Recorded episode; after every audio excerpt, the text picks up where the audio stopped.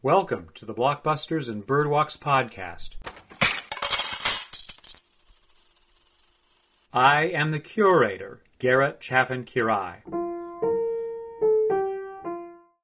Ever since the September 11th, 2001 attacks on American soil, there has been a cottage industry that is either devoted to outrage against those evildoers who attacked us or else championing the cause of our military that is going to fight against them. Some of this material is very jingoistic and entertaining because it involves heavy machinery, lots of explosions, and virile young people doing the good work of patriots. But some of this work is devoted to creating a more complex portrait of what the American condition has been since late 2001, when our country was forced to reevaluate the place of this country in the wider world and do something in response to the terrible day, September 11, 2001.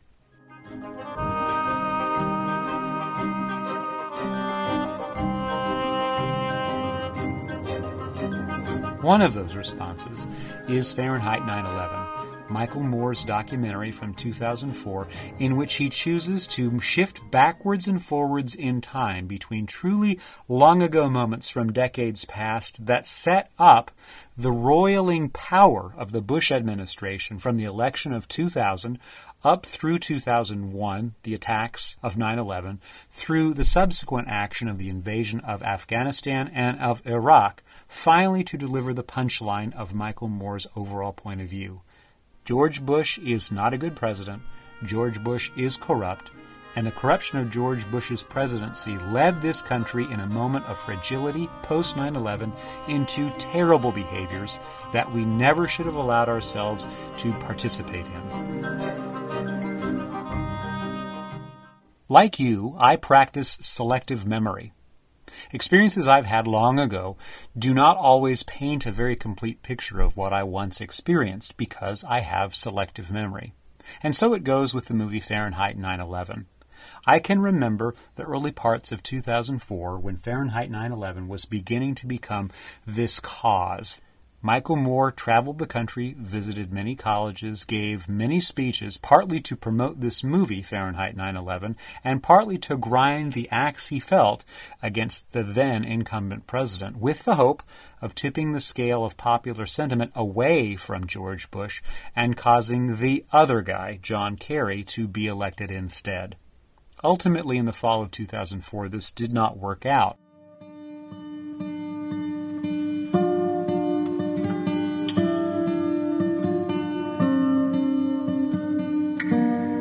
Following a very successful debut at the Cannes Film Festival in May, this documentary, made for perhaps $6 million, became a blockbuster in North America, earning nearly $120 million and more than $100 million more in international markets. Put a hold on that idea and that set of facts and just recognize most mass entertainment is meant to be fictional, fantastic, and pure escapism. This movie, Fahrenheit 9 11, is none of those things. It is in every way attached to reality as expressed through the point of view of Michael Moore, who again detested George Bush and didn't want him reelected. And at the same time, he's trying to trace the way that the Bush administration used the 9 11 attacks to reorganize the American experience in a direction that this filmmaker, Michael Moore, thinks was absolutely terrible. At this hour, American and coalition forces are in the early stages of military operations to disarm Iraq, to free its people, and to defend the world from grave danger. On my orders, coalition forces have begun striking selected targets of military importance to undermine Saddam Hussein's ability to wage war. Michael Moore is a pretty compelling guy, at least to those who can tolerate his point of view. Part of what makes him tolerable is he twists the rules of old fashioned documentary, which is objective in the sense that it is what Michael Moore believes to be true, based on the evidence that Michael Moore wishes to consider and have us consider too as a consequence of watching this movie. Which means Fahrenheit 9 11 uses a lot of intertextuality. In one very pointed example, he uses the opening credit sequence of Bonanza and then superimposes various heads of Bush era administrators over the Cartwright family. He also uses the Magnificent Seven theme in the background to drum up the idea that truly we're looking at the adventure called Afghanistan. For somebody who doesn't have an awareness of those reference points, it's still funny. Also, he does a good job of interviewing various people or using found footage, and that's the part that's particularly damning and helps support the claim that he makes. George Bush is an unfit president, that the war in Iraq was unfounded, unnecessary, and a crime, and that the war in Afghanistan was prosecuted badly. What we watch over and over again is central political figures of our national government doing things on camera or preparing to be on camera where their guard is down, or else they're saying really awful things. We see this a lot in the world of streaming media and social media today because it's very easy to take the worst thing somebody has ever said in a five second clip and replay it over and over again so they become a cartoon magnification of something you never intended. Michael Moore practices that, but here's something else. He has the screen go completely to black, and we listen to audio records of the September 11th attack.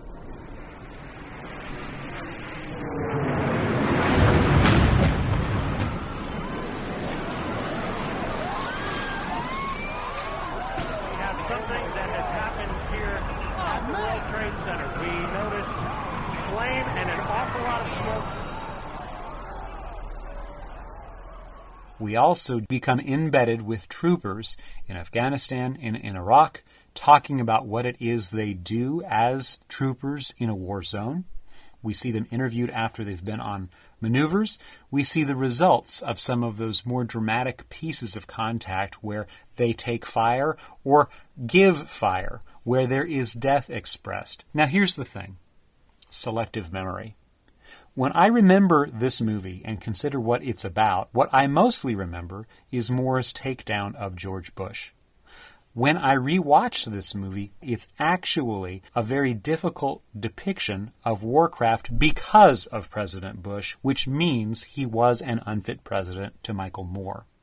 How is this done? Well, on screen, we see dead children. We see maimed and injured people, soldiers and civilians alike. We watch survivors of those who have been killed mourn their loved ones, cry out, why did this happen? And this is very startling because it works against some of the charm and genuine humor that is exhibited elsewhere in the piece. Selective memory. I'd forgotten that part of what makes this movie so powerful is when, towards the latter portion of the movie, perhaps the last third, Michael Moore's spinning wheels that don't really focus on any one thing very consistently finally land on what I think would be called his protagonist. This is a woman named Lila Lipscomb who lives in Michigan who lost a son in the wars that the Bush administration led the United States into. You consider yourself a proud American? Absolutely. I'm extremely proud American. I think I'm probably more proud than the average Joe. When I put my flag out, I can't allow it to touch the ground because I know the lives that were lost and the blood that was shed so that I could be here and have a flag. All right, how often do you put the flag out? Every single day. Uh-huh. Every single day. I started when my daughter was in Desert Storm. I had the same flag flying on my front porch and the same yellow ribbons, praying and hoping every single day that my child would come home safe and that everybody's child would come home safe. And she did. And she did. You have other family members that have been in the military? Absolutely. Uncles, aunts, cousins, brothers, father. It's a very strong military. Very strong. family. My family was, my family is what I consider part of the backbone of America. Michael Moore has frustrated people ever since he emerged as a documentarian in the 1980s with his documentary Roger and Me because he is the centerpiece of all of his movies. You don't get to escape the shape of his body.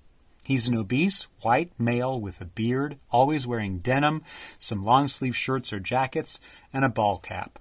He grinds at a point of view that seems at odds with what he physically looks like. In other words, he is a progressive, if not indeed a very left liberal, who is seemingly somebody of the hardcore of the Midwest, a white dude from a Rust Belt city, in his case Flint, Michigan, who should be upholding a kind of conservative value for what America once was to ensure that what America will be will be based on that foundation. The fact is, he works against your expectations, and he does so very often by using the footage that other people have shot that some of the people he's taking down have volunteered to participate in and makes real mockery of them. As one example from Fahrenheit 9/11, towards the very end of the movie, he begins walking through the streets of Washington D.C. after we've been told through his voiceover that almost no member of Congress has a child serving in the war effort. And he simply begins ambushing congressmen and women on the street asking, Would you please take this recruitment material to your children and have them enlist? We could use their help. This is a stunt. And clearly it's meant to inflame your feelings about these powerful lawmakers who are nonetheless insulated from doing some of the hard work of being an American. The kind of hard work that Lila Lipscomb's family has been doing for generations, including her son who was killed. This means that Michael Moore is a clown. He's a clown with a point of view, but that point of view, if you agree with it, has very convincing evidence because of how he marshals the overall scope of this very experimental and strange nonfiction work. At nearly the end of the movie, he delivers a very specific voiceover that does indeed explain why it is he's outraged the way that he is why it is he marshaled his resources to make this movie, and why it is you and I should care when we watch it. I've always been amazed that the very people forced to live in the worst parts of town, go to the worst schools, and who have it the hardest are always the first to step up to defend that very system. They serve so that we don't have to. They offer to give up their lives so that we can be free. It is, remarkably, their gift to us. And all they ask for in return is that we never send them into harm's way unless it's absolutely necessary.